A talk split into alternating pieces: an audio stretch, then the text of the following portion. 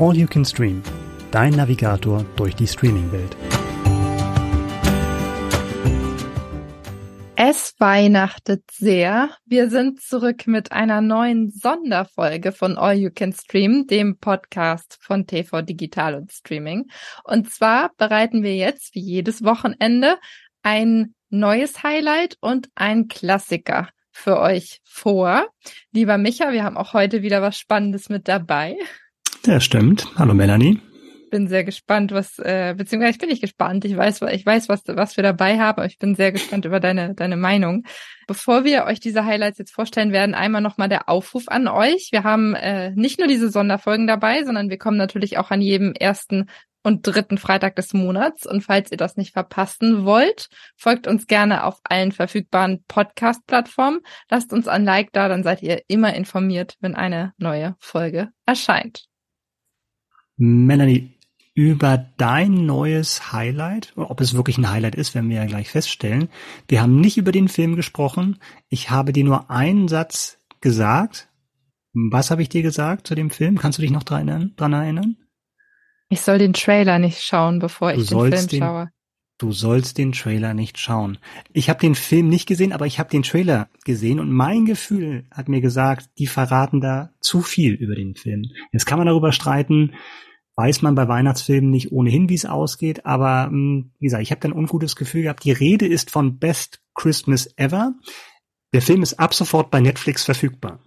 Ja, vielleicht fangen wir erstmal so an, dass du uns allen mal verrätst, worum geht's bei Best Christmas Ever.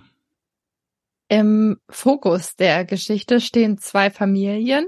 Und zwar ist das eine die Familie von Jackie. Und Jackie hat die Angewohnheit, jedes Jahr zu Weihnachten einen Familien-Newsletter zu verschicken. Und in diesem Newsletter, ich dachte auch immer, sowas kommt per E-Mail, nee, das kommt da per Post. Ähm, und in diesem Newsletter steht drin, was die Familie alles Tolles geleistet hat in diesem Jahr. Mhm. Und das wirkt ein bisschen, naja, angeberisch für manche Leute, die mit ihr in Verbindung standen, so auch für Charlotte, eine College-Freundin, die nämlich sagt, das kann doch alles nicht sein und vergleicht die ganze Zeit ihr eigenes Leben dann damit, was bei ihr schief läuft, was bei der anderen gut läuft. Und mhm. durch wundersame Umstände, naja, so wundersam sind sie eigentlich nicht, aber es ist auch egal, landen sie kurz vor Weihnachten bei Jackie vor der Tür und sind gezwungen, das Weihnachtsfest mit dieser Familie zu feiern und da ist einiges an Chaos vorprogrammiert. Das ist ja eigentlich ein spannendes Thema. Dieses Vergleichen und wer führt das spannendere Leben, also auch was wir über Social Media ganz oft haben, ne, wie die Leute sich darstellen.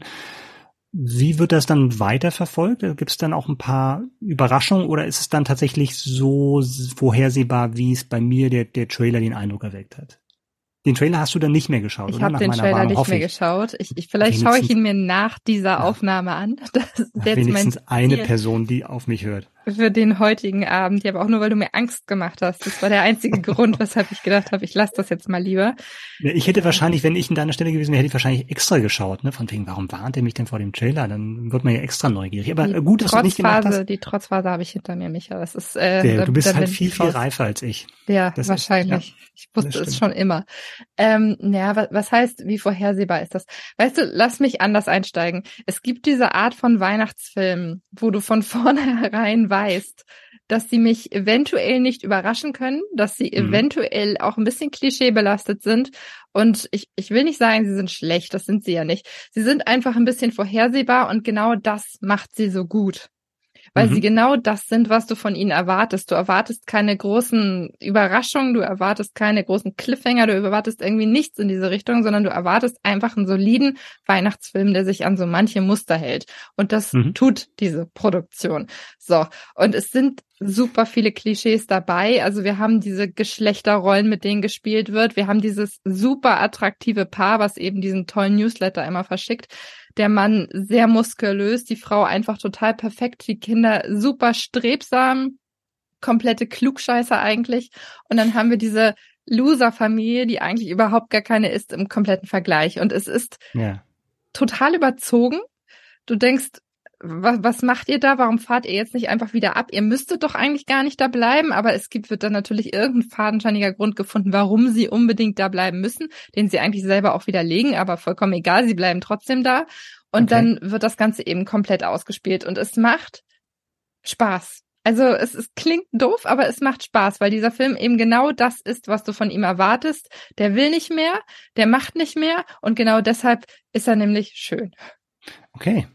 Bei dem Namen ist natürlich die Latte natürlich sehr hoch, Best ja. Christmas Ever, aber dann ist es ja schön, dass es die Erwartung zumindest dann erfüllt hat. Wir haben jetzt noch gar nicht über Besetzung gesprochen. Mhm. Wir haben den Film ja, oder du hast den ja auch ausgesucht, weil da doch tatsächlich ein paar bekannte Gesichter dabei sind. Oder das war so, was uns so ein bisschen angelockt hat, ne?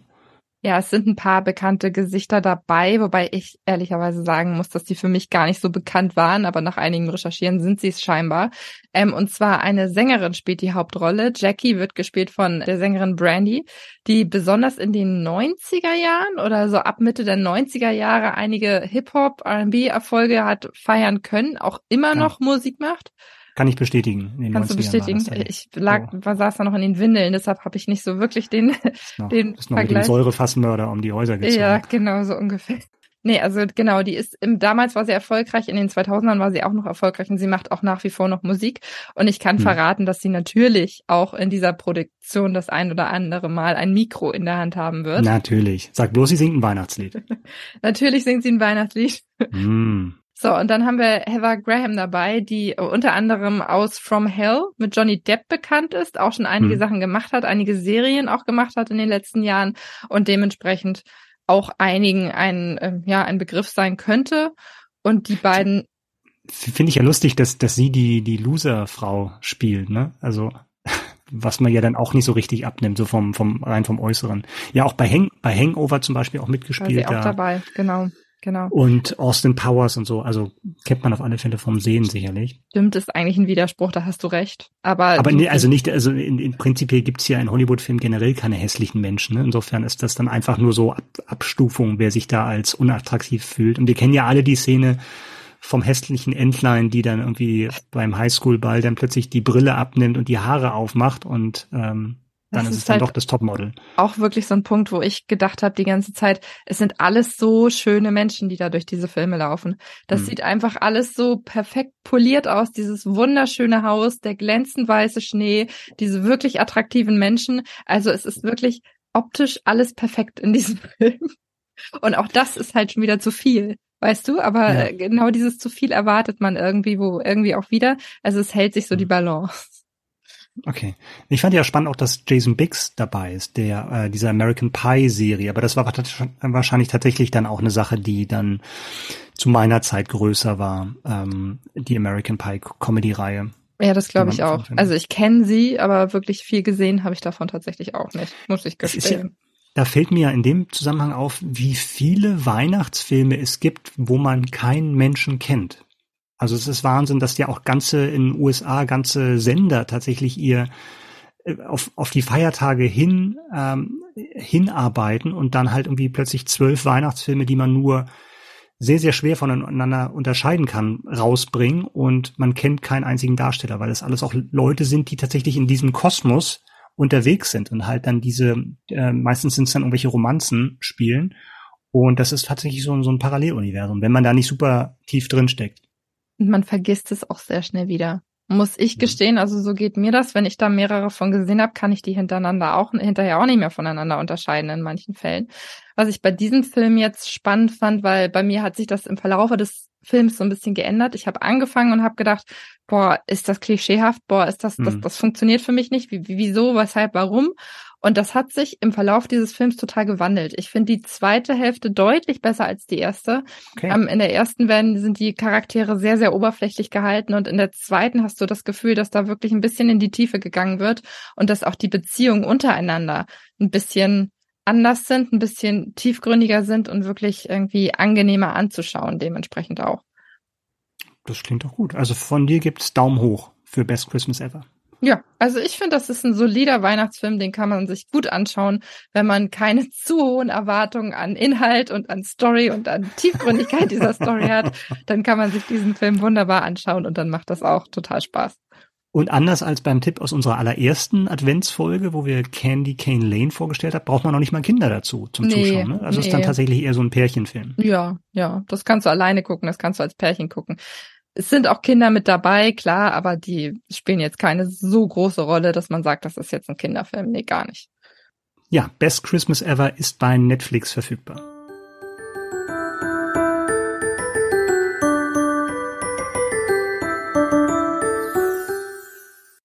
Wir kommen jetzt zu unserem Klassiker und es ist ein Klassiker, bei dem ich ganz ehrlich gestehen muss, dass ich ihn bis heute nicht gesehen habe. Und es hat keinen Grund. Es ist einfach bislang an mir vorbeigegangen. Jedes Mal, wenn der ausgestrahlt wird, denke ich, ich müsste ihn jetzt mal gucken und dann gucke ich ihn doch wieder nicht. Es ist, es ist einfach kein Sissy. Es übt nicht so diesen Reiz es ist kein Sissy. Darauf können wir uns einigen, genau. Ja. Micha, du kannst mich jetzt vom Gegenteil überzeugen. Vielleicht kriegst ja. du mich jetzt dazu, dass ich ihn mir dieses Jahr einfach mal anschauen werde. Die Rede ist von Kevin allein zu Haus, derzeit bei Disney Plus verfügbar. Und ich denke mal, die meisten da draußen wissen schon, um was es geht, aber für all diejenigen, die es nicht tun oder die so sind wie ich, ähm, kannst du jetzt vielleicht noch mal kurz zusammenfassen, was da der Inhalt so ist. Es ist, geht völlig überraschend um Kevin und der ist allein zu Hause. Punkt. Das, das ist, also ein bisschen länger ist, ist kurz vor der Weihnachtszeit. Der achtjährige Kevin lebt mit seiner Großfamilie zusammen und also viele Geschwister und viel Stress und es gab mal wieder Streit und Kevin hat mal wieder irgendwie sich daneben benommen. Alle sind im Reisestress, weil am nächsten Tag soll nach Paris geflogen werden und weil er sich irgendwie schlecht benommen hat, wird er zur Strafe auf den Dachboden geschickt. Da schläft er ein und die Familie vergisst ihn so ein bisschen. Ne? Also nachts fällt dann auch noch ein Baum um und der kappt dann die Telefon und die Stromleitung. Das Natürlich. wird noch wichtig. Das wird noch wichtig, weil eben dadurch am nächsten Morgen der Wecker nicht klingelt. Ne? Also wir sind übrigens 1990, ne? keine Handy, sondern normale Wecker, die am Kabel hängen. Die Wecker gehen nicht. Deswegen verschläft die Familie. Der Stress steigert sich nochmal. Alle müssen schnell zum Flughafen durch einen, ja, durch einen blöden Umstand wird falsch gezählt äh, und Kevin wird zu Hause vergessen. Und er wacht am nächsten Morgen auf und glaubt tatsächlich, dass sein Wunsch vom Vorabend, weil das hat er sich vor dem Einschlafen noch gewünscht, er möchte, dass seine Familie verschwindet. So sauer ist er auf die.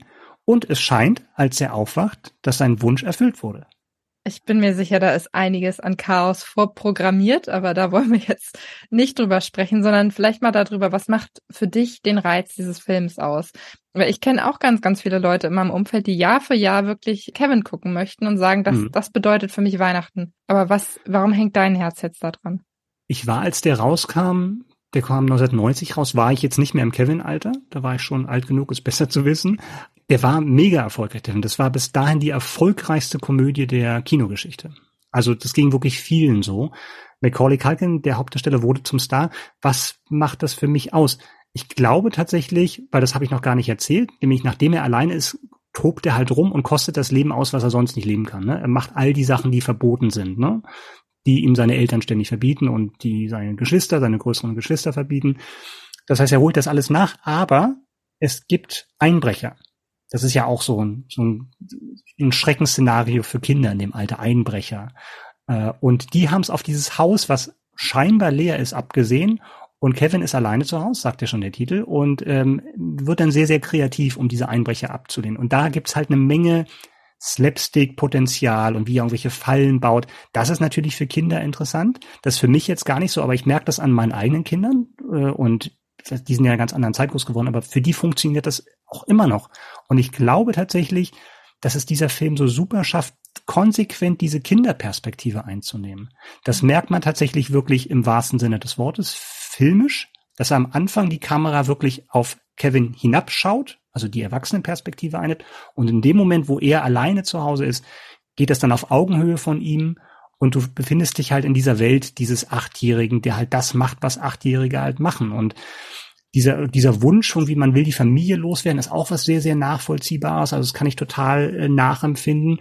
Und die macht das einfach sehr, sehr gut, eben dieses, diesen Wunschtraum, aber auch Schreckensszenario. Du hast dann auch wirklich so Einbrecher. Das ist natürlich dann auch ein bisschen humorvoll gemacht, aber das einzufangen. Und es hängt, glaube ich, auch stark mit dem Regisseur zusammen, mit, mit Chris Columbus, der ein absoluter Experte ist für solche Art von Kinderfilme. Also früher halt äh, Goonies geschrieben, hat dann die ersten beiden Harry Potter Sp äh, Filme später noch gedreht. Also da kam vieles zusammen, was dann wirklich zu einem tollen Mix geführt hat.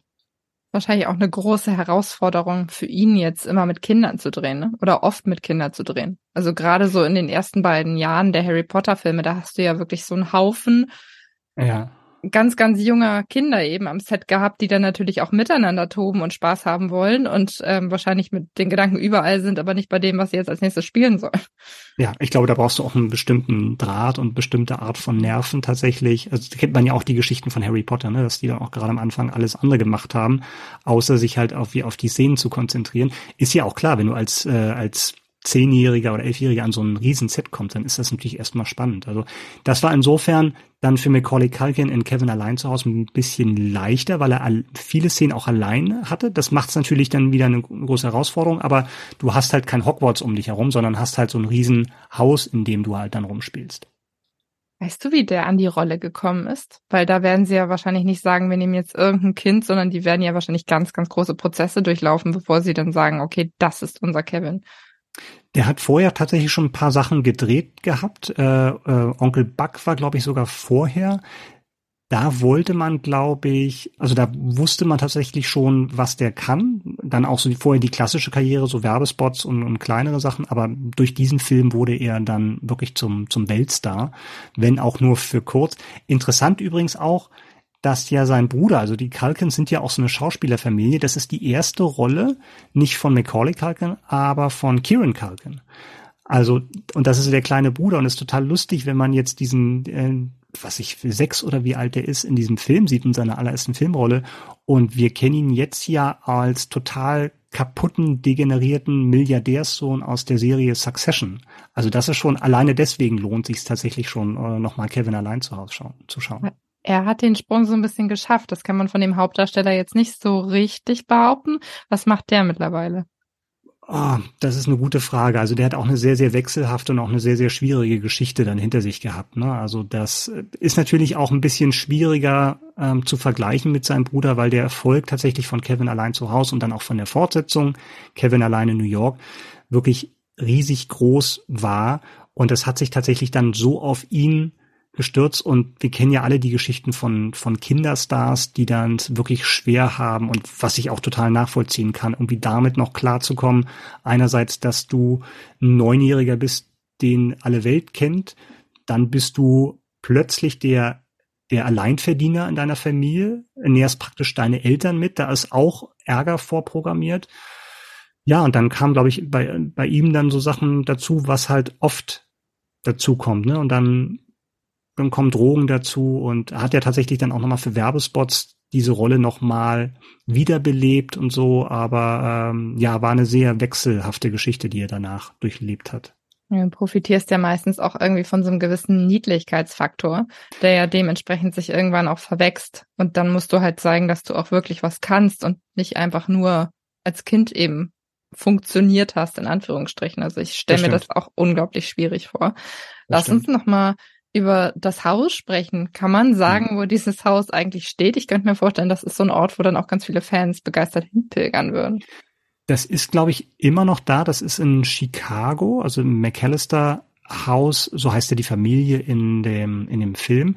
Das ist tatsächlich immer noch eine, äh, ein Schauplatz, der sehr beliebt ist, ne? weil es halt auch eben die Location des Films ist. Du hast auch ein paar Szenen, die dann außerhalb spielen, gerade wenn dann irgendwie Kevin äh, alleine einkaufen geht oder irgendwie den, den Weihnachtsmann sucht oder da dann plötzlich auch erschreckt wird von einem Nachbarn, aber das meiste spielt sich dann tatsächlich in diesem Haus ab, was dann von den Innenaufnahmen dann auch wieder teilweise im Studio gedreht wurde, aber das ist dann eben, man ist mit Kevin dabei. Und das auch nochmal zu der Perspektive, die ich vorhin erwähnt habe, dass dieser Film so konsequent auf Augenhöhe mit diesem sehr, sehr jungen Helden bleibt.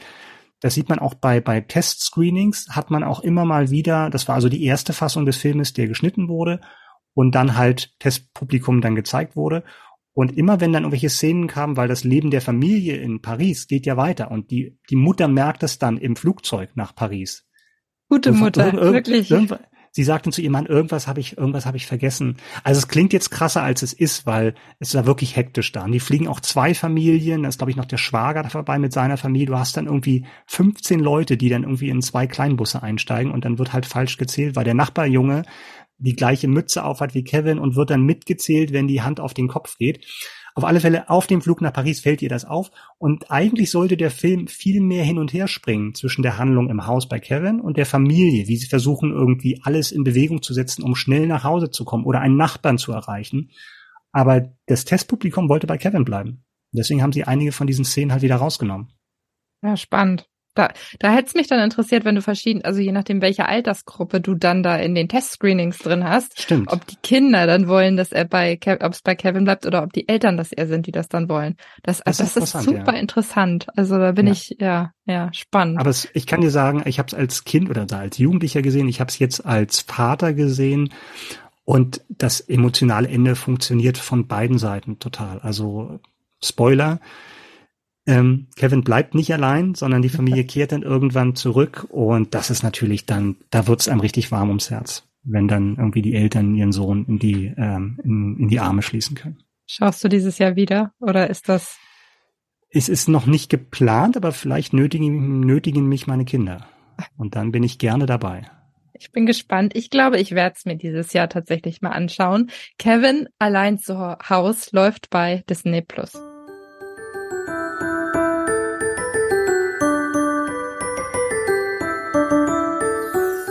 Das war's schon wieder. Micha, hm. wir steuern mit Volltempo auf Weihnachten zu. Ich weiß nicht, ob dir ja. das bewusst ist. Es ist mir bewusst. Der Countdown läuft. Ja, gruselig. Ich, ich würde ja gerne noch einen Adventskalender aufmachen, aber die äh, Geschichte Kannst du noch einen neuen kaufen? ich glaube, selbst da würde ich schwach werden, wenn ich mir jetzt einen neuen holen würde. Ich warte, bis die noch billiger werden, irgendwann äh, Anfang Januar oder so. Ja, ja, wenn sie dann nicht schon alle vergriffen sind über an, von anderen Leuten, die das dann geplündert haben. Wenn ihr nochmal nachhören wollt, in der ersten Adventsfolge schildert Micha, wie er dieses Jahr mit Adventskalendern umgegangen ist. Hat, schildert Micha, wie er, wie er keine Impulskontrolle hat. Ja, genau so ungefähr. So, wir freuen uns nächste Woche wieder auf euch. Am dritten Adventswochenende haben wir natürlich wieder einen Klassiker und ein Highlight mit dabei. Und bis dahin, genau, macht's gut, fröhliches Stream und wir hören uns in einer Woche. Tschüss. Macht's gut, tschüss.